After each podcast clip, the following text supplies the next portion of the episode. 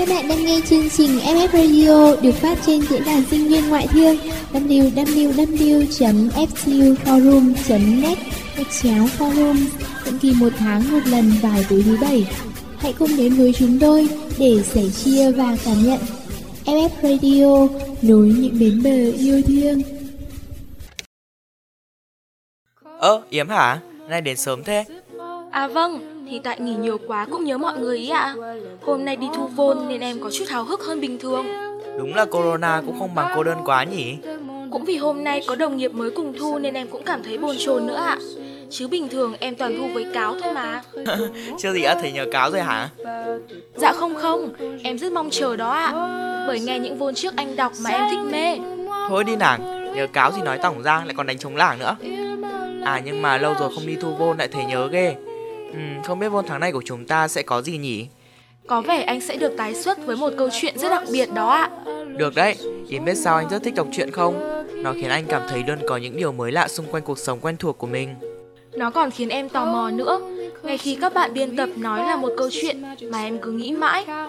Vậy thì không để thính giả tò mò nữa, chúng ta sẽ cùng khám phá xem câu chuyện này sẽ chứa đựng những điều gì nhé. 6 giờ sáng, chiếc điện thoại iPhone để trên chiếc bàn cạnh đầu giường vang lên giai điệu đáng ghét mà mỗi sớm Khôi đều phải nghe. Đó từng là một đoạn nhạc của bài hát anh rất thích, cho đến khi anh cài đoạn nhạc đó làm nhạc chuông. Khôi giơ tay lần mò, anh định tắt chuông đi và cố ngủ thêm một chút nữa. Nhưng gần như ngay sau đó, anh bật dậy ngay tức thì. Bởi lẽ, anh chợt nhớ ra, hôm nay là ngày anh đi thăm một người bạn. Ngồi trên chuyến xe sớm về quê, Khôi vừa nhìn vào phố thị đang dần chạy về phía sau, vừa miên man hồi tưởng về một mảng ký ức xưa cũ. Chuyện bắt đầu vào những ngày tháng anh lên 10. Con ăn no rồi ạ? À? Ăn thêm bát nữa đi con. Dạ thôi, con no lắm rồi. Khôi buông bát đũa và uể oải rời khỏi bàn ăn. Bà Tâm dõi theo bóng lưng hao gầy của đứa con trai hiếm muộn mà không khỏi buông tiếng thở dài. Có nằm mơ bà cũng không thể nghĩ rằng đứa con trai hiếm muộn bà sinh hạ khi mình đã ngoại tứ tuần lại bị mắc bệnh suy thận. Bà đã khóc ngất khi nghe tin ấy từ bác sĩ kể từ sau lần Khôi bỗng nhiên có biểu hiện luôn cảm thấy mệt mỏi và những triệu chứng tiêu cực liên tiếp xảy ra. Ngày qua ngày, có lẽ bà chỉ có thể cầu nguyện may mắn sẽ mỉm cười với đứa con trai duy nhất của mình. Cầu mong sẽ có một người nào đó tình nguyện hiến thận cho con trai mình Tuy biết điều đó là khó xảy ra, nhưng là một người mẹ, bà không thể cầu khác hơn. Ôm bụng mình, Khôi không biết rốt cuộc mình bị gì mà thỉnh thoảng cảm giác khó chịu lại xuất hiện. Chỉ biết mẹ luôn dặn đi dặn lại rằng tuyệt đối không được nô đùa quá sức. Và mỗi tuần cậu lại phải cùng mẹ lên viện một chuyến.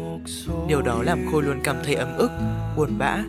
Ngày qua ngày nhìn lũ trẻ con hàng xóm cùng tuổi nô đùa ẩm ý quanh nhà Khôi chỉ muốn mặc kệ lời mẹ dặn và chạy theo chúng nó bởi chúng luôn có những con diều tuyệt đỉnh và những trò kiểu như đánh trận giả khiến Khôi phấn khích mãi không thôi. Bất giác, Khôi lại thấy nhớ bố mình. Nhớ ngày trước, Khôi thường cùng bố nằm trên chiếc sập trước sân mà đoán hình mây bay vào những buổi chiều hè, cùng bố đọc những cuốn truyện và thậm chí thi nhau kể những mẩu chuyện cười. Rồi hai bố con sẽ lại ôm nhau cười giòn tan và mẹ sẽ nói vọng từ trong bếp ra rằng đùa vừa thôi. Càng về sau, công việc của ông càng trở nên bận rộn và phải đi công tác nhiều hơn nên không thể dành nhiều thời gian cho Khôi như trước. Nhưng cảm giác cô đơn và buồn tẻ cũng nguôi ngoai kể từ ngày gia đình đang chuyển đến cạnh nhà.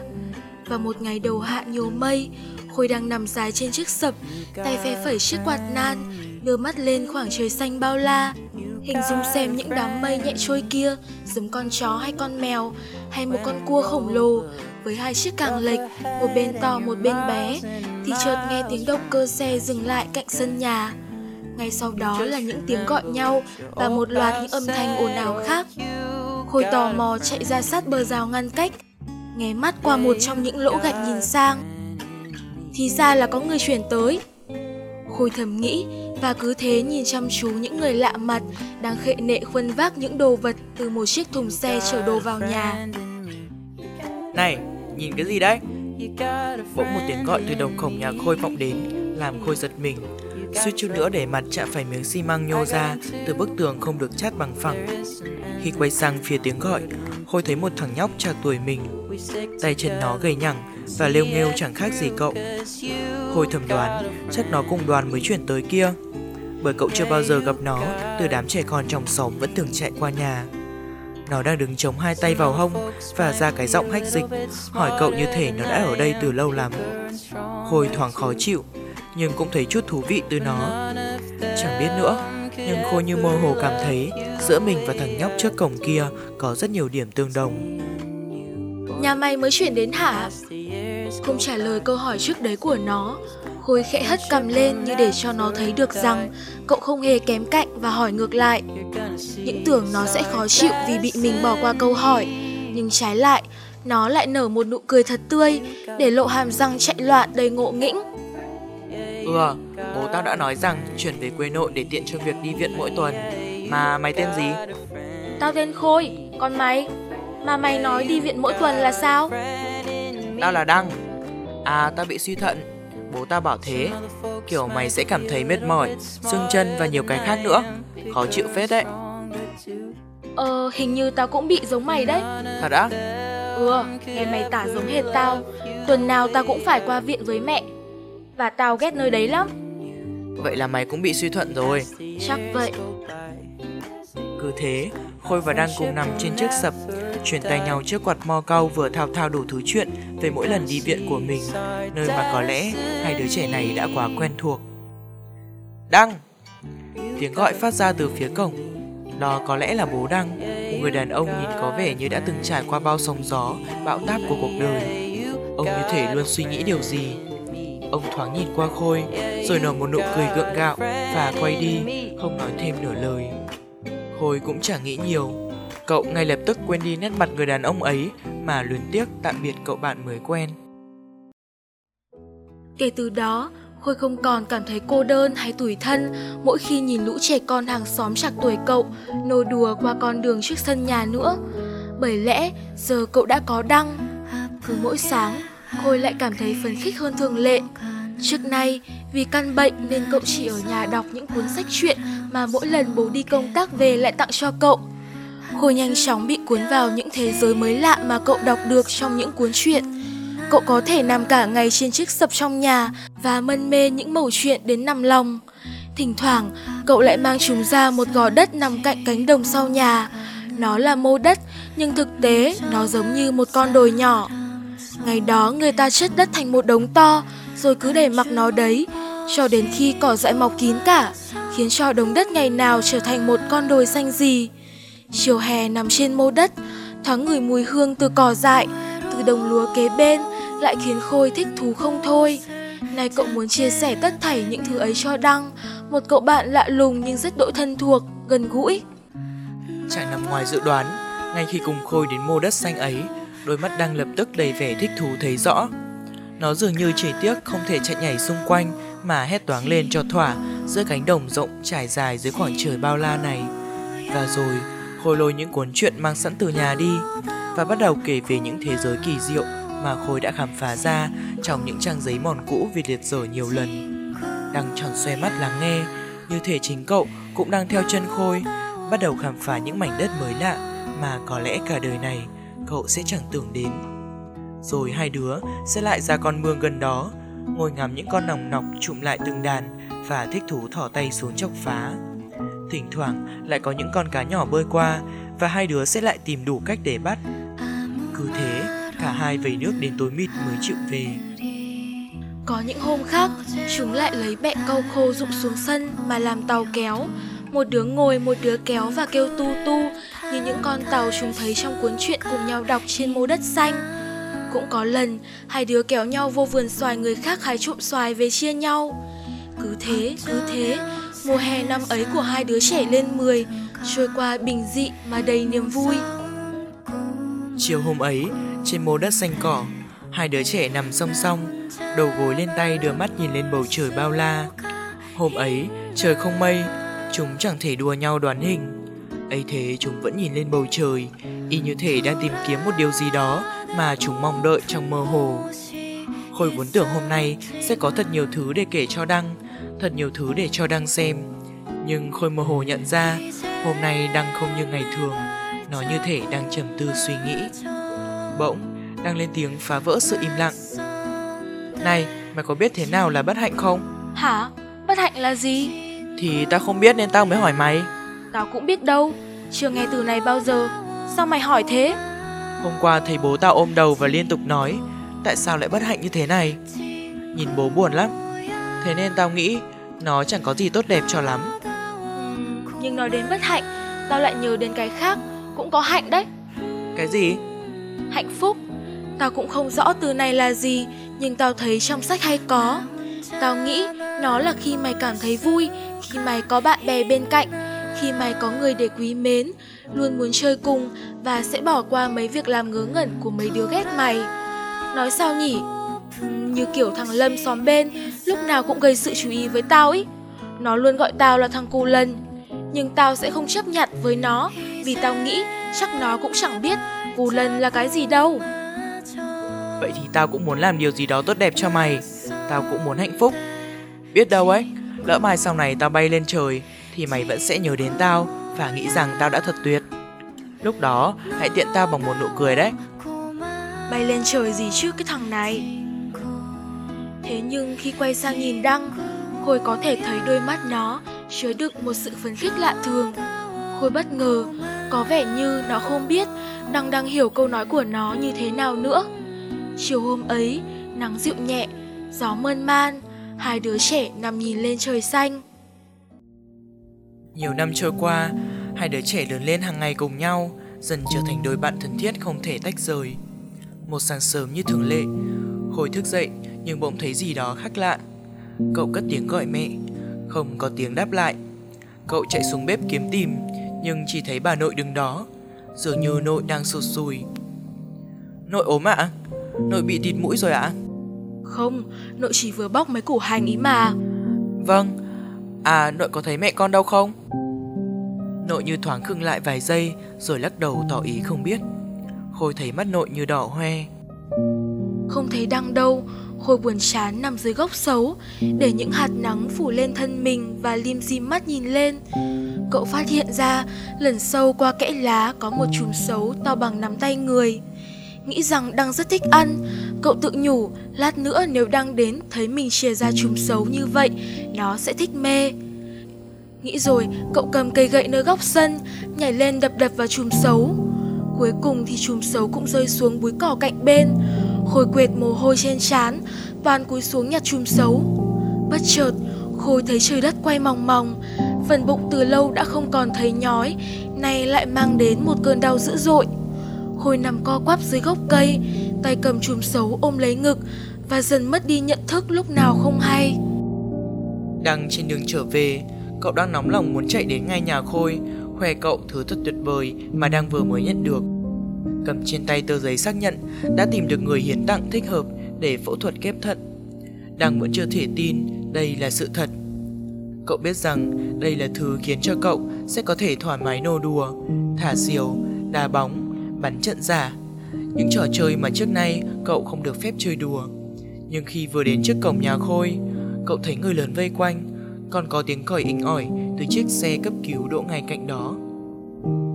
Cầm tờ giấy trên tay, đang cố len vào đám đông. Trước mắt cậu nhòa đi, nằm trên kệ cứu hộ là Khôi, mặt tái nhợt và đôi mắt nhắm nghiền. Đang thất thần đứng đó, nhìn hình bóng cậu bạn dần khuất sau cánh cửa xe cấp cứu và xa dần. Chỉ loáng thoáng nghe những người xung quanh bàn luận. Khổ thân thằng bé, chắc bệnh thận của nó đã quá nặng. Một người khác xuống lại, giúp nội của Khôi đang khóc ngất vì đứa cháu.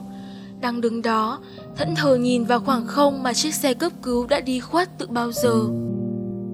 Ngày sáng hôm sau, thông qua nội, đang biết được rằng cơn nguy kịch của Khôi đã qua nhưng vẫn hôn mê sâu. Đang xin nội cho đi thăm Khôi cùng. Cậu dường như vừa hạ quyết tâm một điều gì đó. Nội biết Đăng hay chơi cùng Khôi nên cũng để cậu theo cùng lên viện. Nhưng trong thâm tâm nội giờ đây chỉ đau lòng khi nhớ lại những câu nói của bác sĩ trong cuộc gọi tối qua rằng căn bệnh của Khôi có lẽ đến thời điểm nguy kịch. Nếu không được phẫu thuật kịp thời thì khó mà qua khỏi. Đứng trước giường bệnh, thấy Khôi mắt vẫn nhắm nghiền. Xung quanh cậu là đủ loại dây, nối với đủ loại máy hỗ trợ.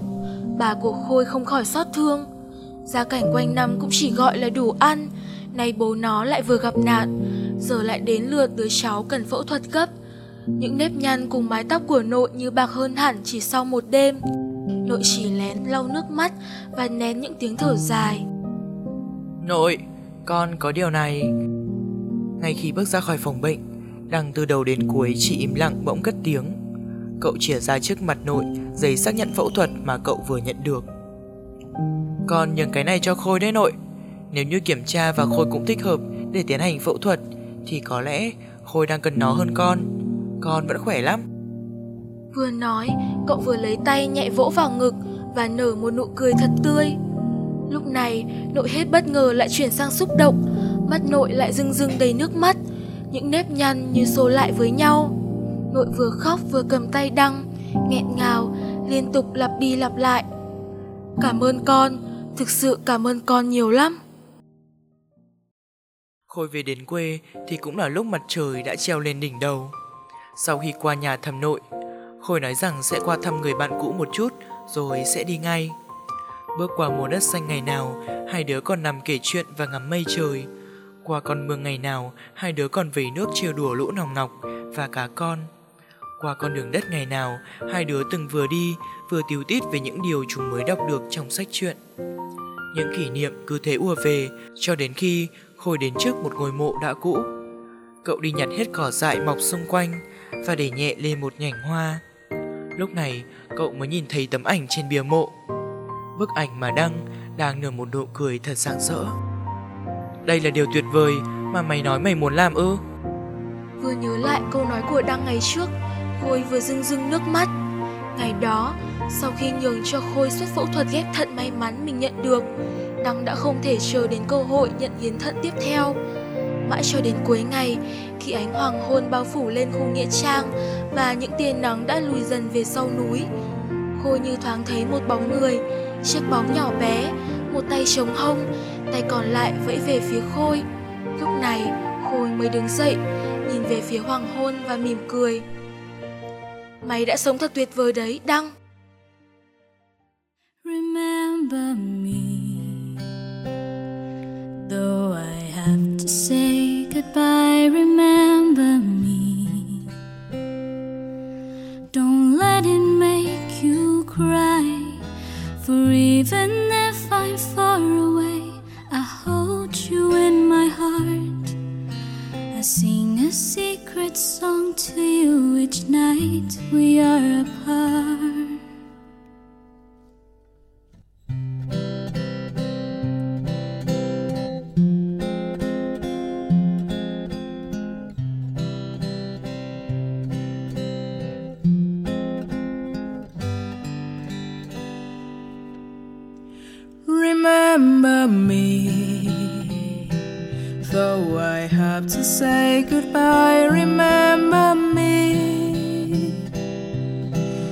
Don't it make you cry. Forever, if I'm far away, I'll hold you in my arms. I sing a secret song to you each night we are apart. Remember me,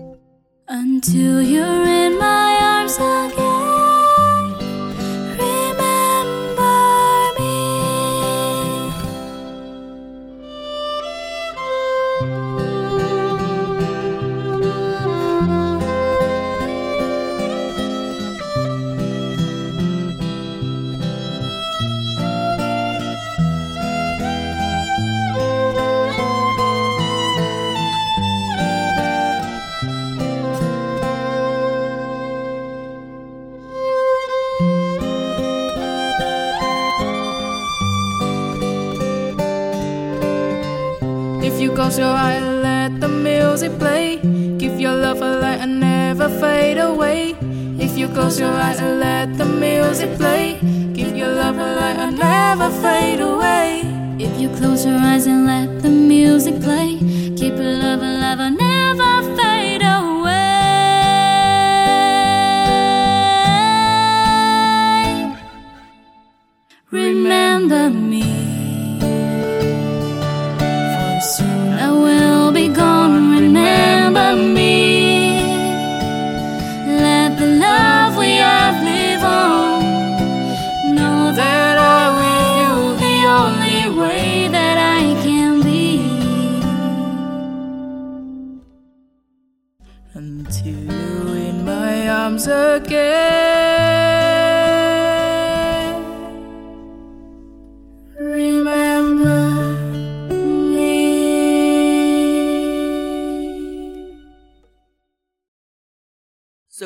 đầu với cái chết và sự sống chỉ cách nhau một bờ vực mỏng manh, vẫn còn những tấm lòng như vậy. Đúng như lời đang nói, Khôi đã mỉm cười tiễn cậu bé lên bầu trời xanh, nơi có lẽ cậu sẽ là một chàng dũng sĩ với nụ cười tươi trên môi. Trong cuộc sống đầy những tình toán, bon chen, vẫn có tình bạn thật đẹp của hai cậu bé nơi làng quê, có sự hy sinh của Đăng và định nghĩa hạnh phúc thật đẹp biết bao. Người ta thường nói rằng cho đi chính là nhận lại, hy sinh vì người khác chính là bao dung với chính bản thân mình. Để lỡ một mai ra đi thì người ơi, ta đã sống rất tuyệt vời. Thật là một câu chuyện đầy xúc động về sự hy sinh của một cậu bé nhỏ tuổi cứu bạn mình. Em thấy thương Đăng quá, mong thiên thần nhỏ ấy sẽ mãi yên vui trên trời như em ấy mong ước. Anh cũng thấy vậy, thật là một hành động dũng cảm. Cậu bé sẽ luôn là một ngôi sao tỏa sáng lấp lánh trong lòng chúng ta. Nhưng em vẫn thắc mắc lắm anh ạ. Tại sao sáng hôm ấy Khôi có cảm giác lạ? Tại sao mẹ Khôi bỗng biến mất? Và tại sao nội của Khôi lại như đang cố che giấu một điều gì với Khôi nữa? Ừm, đúng vậy đấy, anh cũng có chút thắc mắc về gia đình Đăng, cùng với câu nói bất hạnh mà đang nghe từ bố mình nữa. Chắc hẳn các bạn thính giả nghe đến đây cũng cảm thấy thắc mắc đúng không? Vậy chúng ta hãy cùng lắng nghe câu chuyện thứ hai nhé. Các bạn biên tập bảo vệ Yếm là câu chuyện thứ hai sắp tới sẽ hé lộ rất nhiều bí mật hấp dẫn từ câu chuyện vừa rồi đấy. Vậy chúng ta cùng bắt đầu thôi nào. Mấy ngày nay, tôi thường nhìn xa xăm về khoảng trời, nơi có những con chim én bay đi thành từng đàn. Có lẽ, thời gian dài đằng đẵng ở trong bốn bức tường nhàm chán và vô vị này đã dần biến tôi thành con người đăm chiêu và buồn bã. Thế là cũng đã 5 năm kể từ ngày tôi bị truy tố và bước vào cánh cổng nhà tù. Thời gian ở đây như trải thành một nhịp, khác so với cuộc sống ở bên ngoài, chậm rãi và đầy tù túng. Ngày đó, tôi phạm phải một lỗi lầm nghiêm trọng mà dù đời này tôi có mất hết tất cả, cũng không thể trả hết tội lỗi do mình gây ra. Thật nực cười khi nói ra điều này, nhưng tôi thích sống ở đây hơn ở thế giới đầy toan tính và bon chen ngoài kia. Chỉ là lúc nào tôi cũng nghĩ và nhớ về người thân. Tôi đã từng có một gia đình hạnh phúc, một người vợ xinh đẹp và đứa con trai ngoan ngoãn. Nhưng rồi cũng chính tay tôi chôn vùi đi những điều tốt đẹp đó. Nhiều năm trước, cả gia đình nhỏ của tôi sống chen chúc trong một căn nhà nhỏ hẹp ở ngoại ô thành phố. Tôi và vợ cố gắng làm lụng từ ngày này qua ngày khác, nhưng cuộc sống cứ mãi chật vật, nợ nần và túng thiếu. Đứa con trai hiếm muộn còn bị căn bệnh suy thận Nên cả nhà cứ có tiền là lại chạy chữa cho nó. Cái nghèo, cái đói Không ngày nào không bám đuổi chúng tôi. Cho đến khi tình hình sức khỏe của thằng bé khá khẩm lên một chút Chúng tôi mới chuyển về quê nội Để nó cho bà chăm sóc. Còn tôi và vợ vẫn quần quật đi làm Lo tiền thuốc thang và chạy thận cho con Tôi luôn tự nhủ rằng có đứa con trai ở độ tuổi như thế này đã là phúc phần lớn nên luôn muốn làm những điều tốt nhất cho nó. Từ nhỏ, nó đã là đứa hiểu chuyện, không bao giờ vòi vĩnh hay làm nũng bố mẹ bất cứ điều gì. Ở quê, tôi có một cậu bạn thân từ bé, nhà ngay cạnh nhà tôi. Nhưng khác với tôi, Mạnh được sống sung sướng từ nhỏ và từ hưởng công ty từ bố mẹ mình. Cậu ta cũng có một đứa con trai chạc tuổi con tôi, cũng mang phải căn bệnh suy thận quái ác. Lần đó, tôi quyết định chuyển về quê cũng vì lời mời của cậu ta. Biết hoàn cảnh thiếu thốn của gia đình tôi nên cậu ta ngỏ ý muốn tôi về cùng làm việc. Mọi việc dần tồi tệ hơn từ đây. Một năm sau khi tôi chuyển vào công ty, tôi phát hiện ra rằng con người của cậu ta hoàn toàn thay đổi so với trước đây. Cậu ta làm đủ thứ chuyện xấu xa mà tôi không thể nào ngăn cản được. Thì ra, Mạnh kêu tôi về đây là để làm tay sai cho hắn. Công ty chúng tôi chuyên về mảng xây dựng, cung cấp vật liệu và giám sát thi công các công trình. Nhưng rồi một ngày nọ, khi đang kiểm tra số liệu, tôi phát hiện ra đây đều là những con số ảo để che mắt người khác. Thì ra cứ mỗi lần nhận công trình nào, công ty này đều cắt xén bớt một số tiền khổng lồ bằng cách mua các vật liệu rẻ tiền. Tôi vô cùng bàng hoàng và tức giận nên đã đi hỏi hắn cho ra lẽ. Thế này là thế nào? Sao những số liệu này lại không khớp với thực tế? Chỉ là giữ lại một chút tiền thôi mà. Người thật thà lương thiện như anh sao mà biết được những mánh khóe này cơ chứ? Anh, anh thật cháo trợn. Tôi bảo anh về đây làm chẳng phải là niềm may mắn lớn nhất của anh hay sao? Nếu chúng ta tiếp tục thế này, sẽ giàu to. Con trai anh sẽ có tiền chữa trị. Gia đình anh cũng thoát khỏi cảnh nghèo khổ. Tôi, tôi... Thôi đừng tôi gì nữa. Anh cứ ở đây làm việc, còn tiền tôi sẽ chia đôi, được không? Trong phút chốc, tôi nghĩ về đứa con trai yếu ớt hàng ngày chiến đấu với căn bệnh suy thận của mình. Nếu cứ mãi nghèo túng thế này, tiền đâu ra để lo cho nó nữa đây? Từ trước đến nay, tôi đều sống thiện lương, có những việc tham ô, hối lộ thật đáng khinh thường. Nhưng lúc đó, chính tôi cũng bị cuốn vào vòng xoay của đồng tiền. Còn người ta khi nghèo đói và khó khăn thường túng quẩn mà làm ra những việc không nên làm. Tôi gật đầu và không nói thêm gì nữa. Tôi cũng chỉ là một quân cờ trong tay hắn, bị hắn thao túng và điều khiển. Hắn cần tôi để việc tham ô ngày càng chót lọt. Hôm đó, trời đổ cơn mưa lớn, như báo hiệu một điều gì tồi tệ đang đến. Tôi luôn tự cho rằng mình là người tốt, nhưng cái tốt đó không được như tôi nghĩ. Tôi có khác gì những kẻ mà mình trước kia lên án đâu. Cuộc đời như đang ép tôi vào chân tường. Lúc đó, tôi không suy nghĩ gì nhiều ngoài việc kiếm thật nhiều tiền. Có hôm thằng Đăng nói với tôi, sau này con muốn trở thành người như bố. Người như bố là thế nào? Là người đàn ông trách nhiệm và lương thiện đó bố. Tôi chỉ mỉm cười, nhưng cứ như thể trái tim bị đâm bằng hàng nghìn nhát dao vô hình. Tôi chẳng còn là người bố tuyệt vời của nó nữa rồi. Có lẽ sau này nó sẽ hiểu cho tôi, nhưng tôi cũng không mong nó hiểu. Tôi chỉ mong nó thật khỏe mạnh và hạnh phúc. Tôi làm việc giúp hắn ta trong suốt một năm, từ việc biển thủ tiền vật liệu, tiền thuê công nhân, việc xấu xa nào tôi cũng đã làm ra. Giờ nhìn lại, một năm đó thật đáng sợ và là nỗi ám ảnh cứ hiện lên trong tâm trí tôi. Tôi luôn cảm thấy bất an, lo sợ và hầu như đêm nào cũng mơ thấy ác mộng. Người ta nói, khi làm việc xấu thì dễ, làm việc tốt mới khó. Ranh giới giữa một kẻ lưu manh và một người lương thiện, mỏng manh như vạch chỉ. Chọn sai hướng thì sẽ đi sai đường. Nhưng rồi như giọt nước tràn ly, sức chịu đựng của tôi đã đạt đến giới hạn khi Mạnh ngày càng đòi hỏi và tham lam hơn. Tôi quyết định xin nghỉ việc sau khi đã suy nghĩ rất nhiều. Tôi nhận ra rằng sự bất an khi làm việc xấu mới thật sự đáng sợ. Nó đáng sợ gấp trăm nghìn lần sự nghèo đói và túng thiếu. Nghĩ đến việc vợ và con tôi sau này biết được những việc xấu xa tôi làm, tôi lại càng không cho phép bản thân xa vào vũng bùn lầy thêm nữa. Có hôm nhìn vào gương, tôi không nhận ra nổi mình và mỗi sáng thức dậy là một cảm giác bất an trong lòng. Và dường như Mạnh cũng cảm nhận được sự bất mãn của tôi nên hắn ta liên tục gây khó dễ và chèn ép. Người như anh thật chẳng có trí tiến thủ, miếng lợi lớn như vậy mà anh muốn từ bỏ sao? Tôi không thể tiếp tục sai lầm như thế này nữa.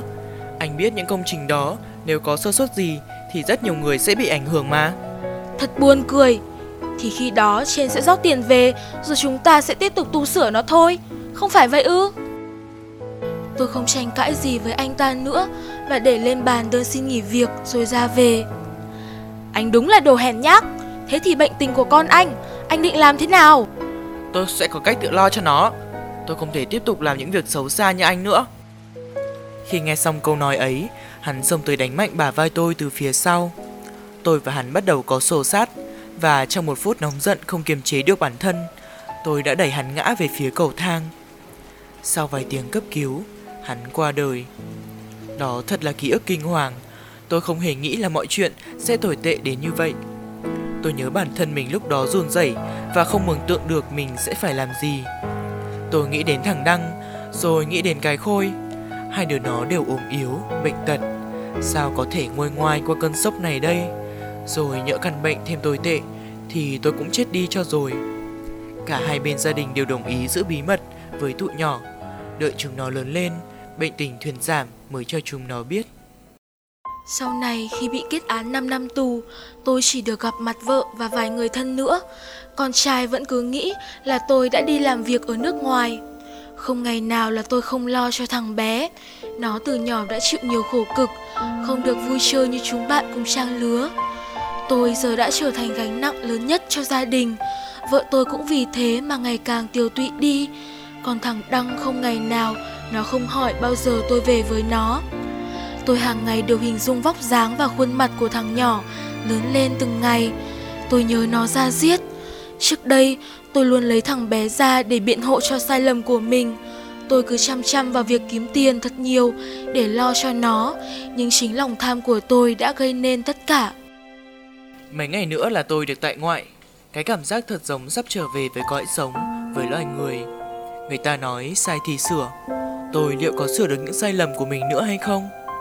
Mấy tháng nay, vợ tôi cũng chẳng ghé qua. Tự nhiên tôi linh cảm có chuyện chẳng lành. Ngày 15 tháng 4, hôm nay là sinh nhật con trai tôi, cũng là ngày tôi được về với ngôi nhà của mình sau bao nhiêu năm. Tôi nhanh chóng tìm mua cho Đăng một món quà, chắc nó sẽ vui lắm cho mà xem. Tâm trạng đan xen lúc đó đến bây giờ tôi vẫn còn nhớ như in. Vừa về đến nhà, tôi nghe tin đang đang cấp cứu vì căn bệnh suy thận đã quá nặng. Đầu óc tôi quay cuồng, người sững lại vì choáng váng. Tôi tức tốc chạy đến bệnh viện, nhưng chỉ kịp nhìn thấy con lần cuối. Vợ tôi òa khóc nức nở, thế là con tôi không thể vượt qua cơn đau mà phải đi đến một nơi nào khác. Thế giới xung quanh lúc đó như sập xuống, cổ họng nghẹn lại không nói nên lời. Tôi thẫn thờ như người vô hồn, nhưng không thể nào chấp nhận được sự thật tàn nhẫn ấy. Thế là tôi mất đi đứa con trai duy nhất của mình rồi. Khi nghe vợ tôi kể lại, đang nói nhường suất phẫu thuật thay thận cho Khôi, con trai của Mạnh. Vì thằng bé gặp phải tai nạn nhỏ nên bệnh tình trở xấu, cần mổ gấp. Còn Đăng không chờ được sự may mắn được nhận thận hiến tặng tiếp theo nên đã không qua khỏi. Nước mắt tôi cứ trực trào tuôn xuống. Tôi như đang phải trả giá cho sai lầm mình gây ra. Sao ông trời lại tàn nhẫn, lấy đi hết mọi thứ của tôi như thế? Cứ mỗi khi nhìn di ảnh của thằng bé đang cười tươi giói, tôi lại càng tự trách mình, càng thấy dằn vặt. Tôi đã chờ ngần ấy năm để gặp lại nó, để nói với nó rằng cả đời này con phải là một người tốt, là người lương thiện. Như thế mới có thể hạnh phúc, vui vẻ mà sống được.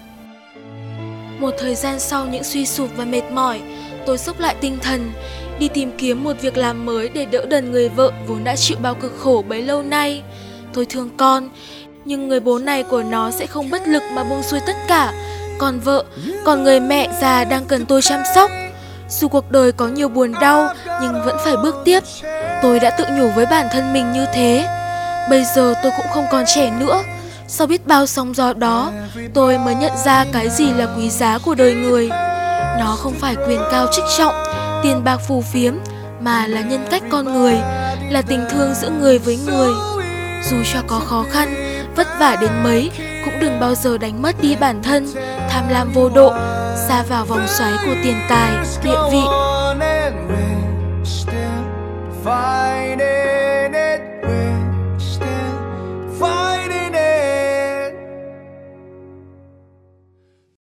Sáu giờ sáng Hôm nay là sinh nhật Đăng Tôi dậy sớm đi mua cho nó món đồ chơi mà nó thích, rồi đến thăm nó.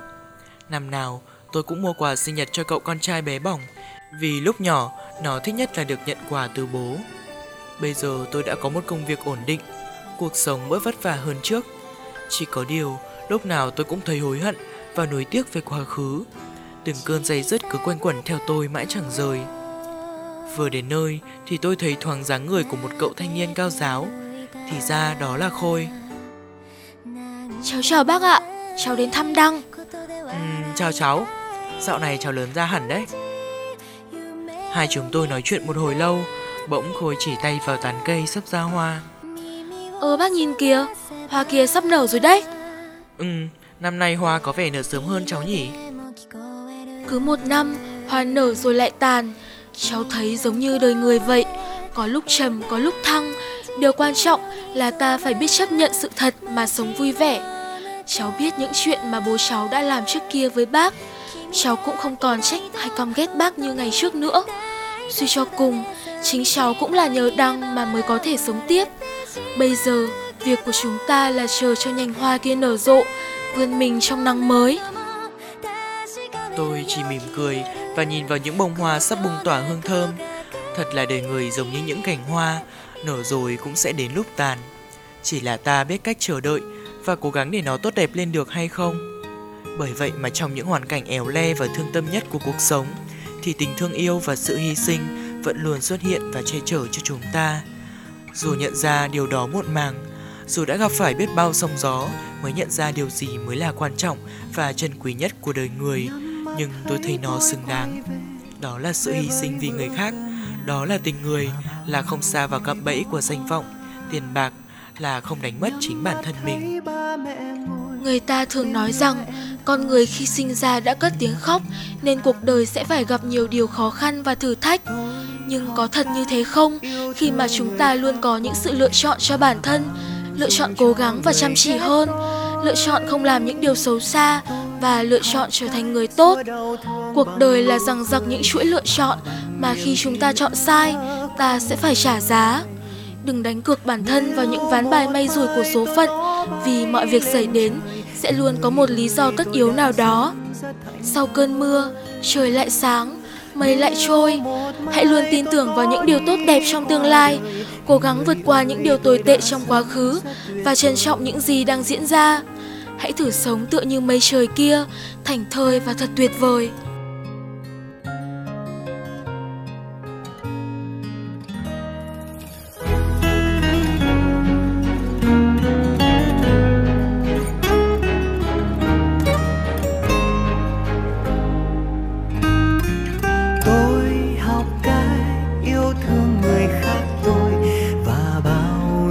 Cho người ghét tôi. Tôi học cách xua đau thương bằng nụ cười và bằng niềm tin ở con người. Nếu một mai tôi có bay lên trời thì người ơi, tôi đã sống rất hạnh thơi một mai tôi có đi qua đời, thì người ơi, tôi đã sống rất tuyệt vời. La la la la la la la người ơi, tôi đã sống rất hạnh thơi.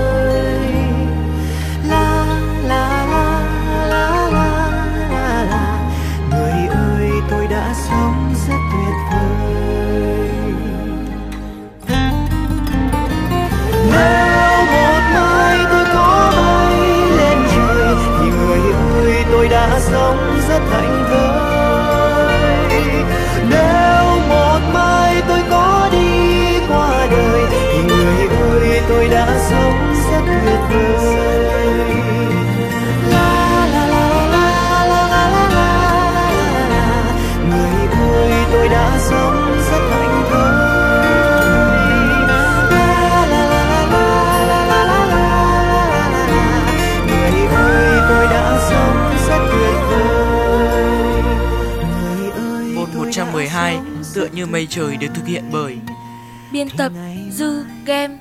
Hỗ trợ biên tập Sen Ẳng Âm nhạc Nhôn. MC Công Yếm. Kỹ thuật Nà Đờn Dù bạn đang vui hay buồn, dù bạn đang hạnh phúc hay cô đơn, dù nước mắt đang rơi hay nụ cười rạng rỡ, dù bạn là ai, dù bạn đang ở nơi đâu thì bạn vẫn không hề đơn độc. Vì bên bạn là FF Radio, vương quốc của tình yêu, là nơi luôn sẵn sàng lắng nghe và chia sẻ cùng bạn. Nhẹ như gió, ấm như nắng ngọt ngào như những yêu thương. Đó chính là FF Radio. Thư yêu cầu xin gửi về địa chỉ radio a ftu gạch ngang forum net FF Radio, nối những bến bờ yêu thương.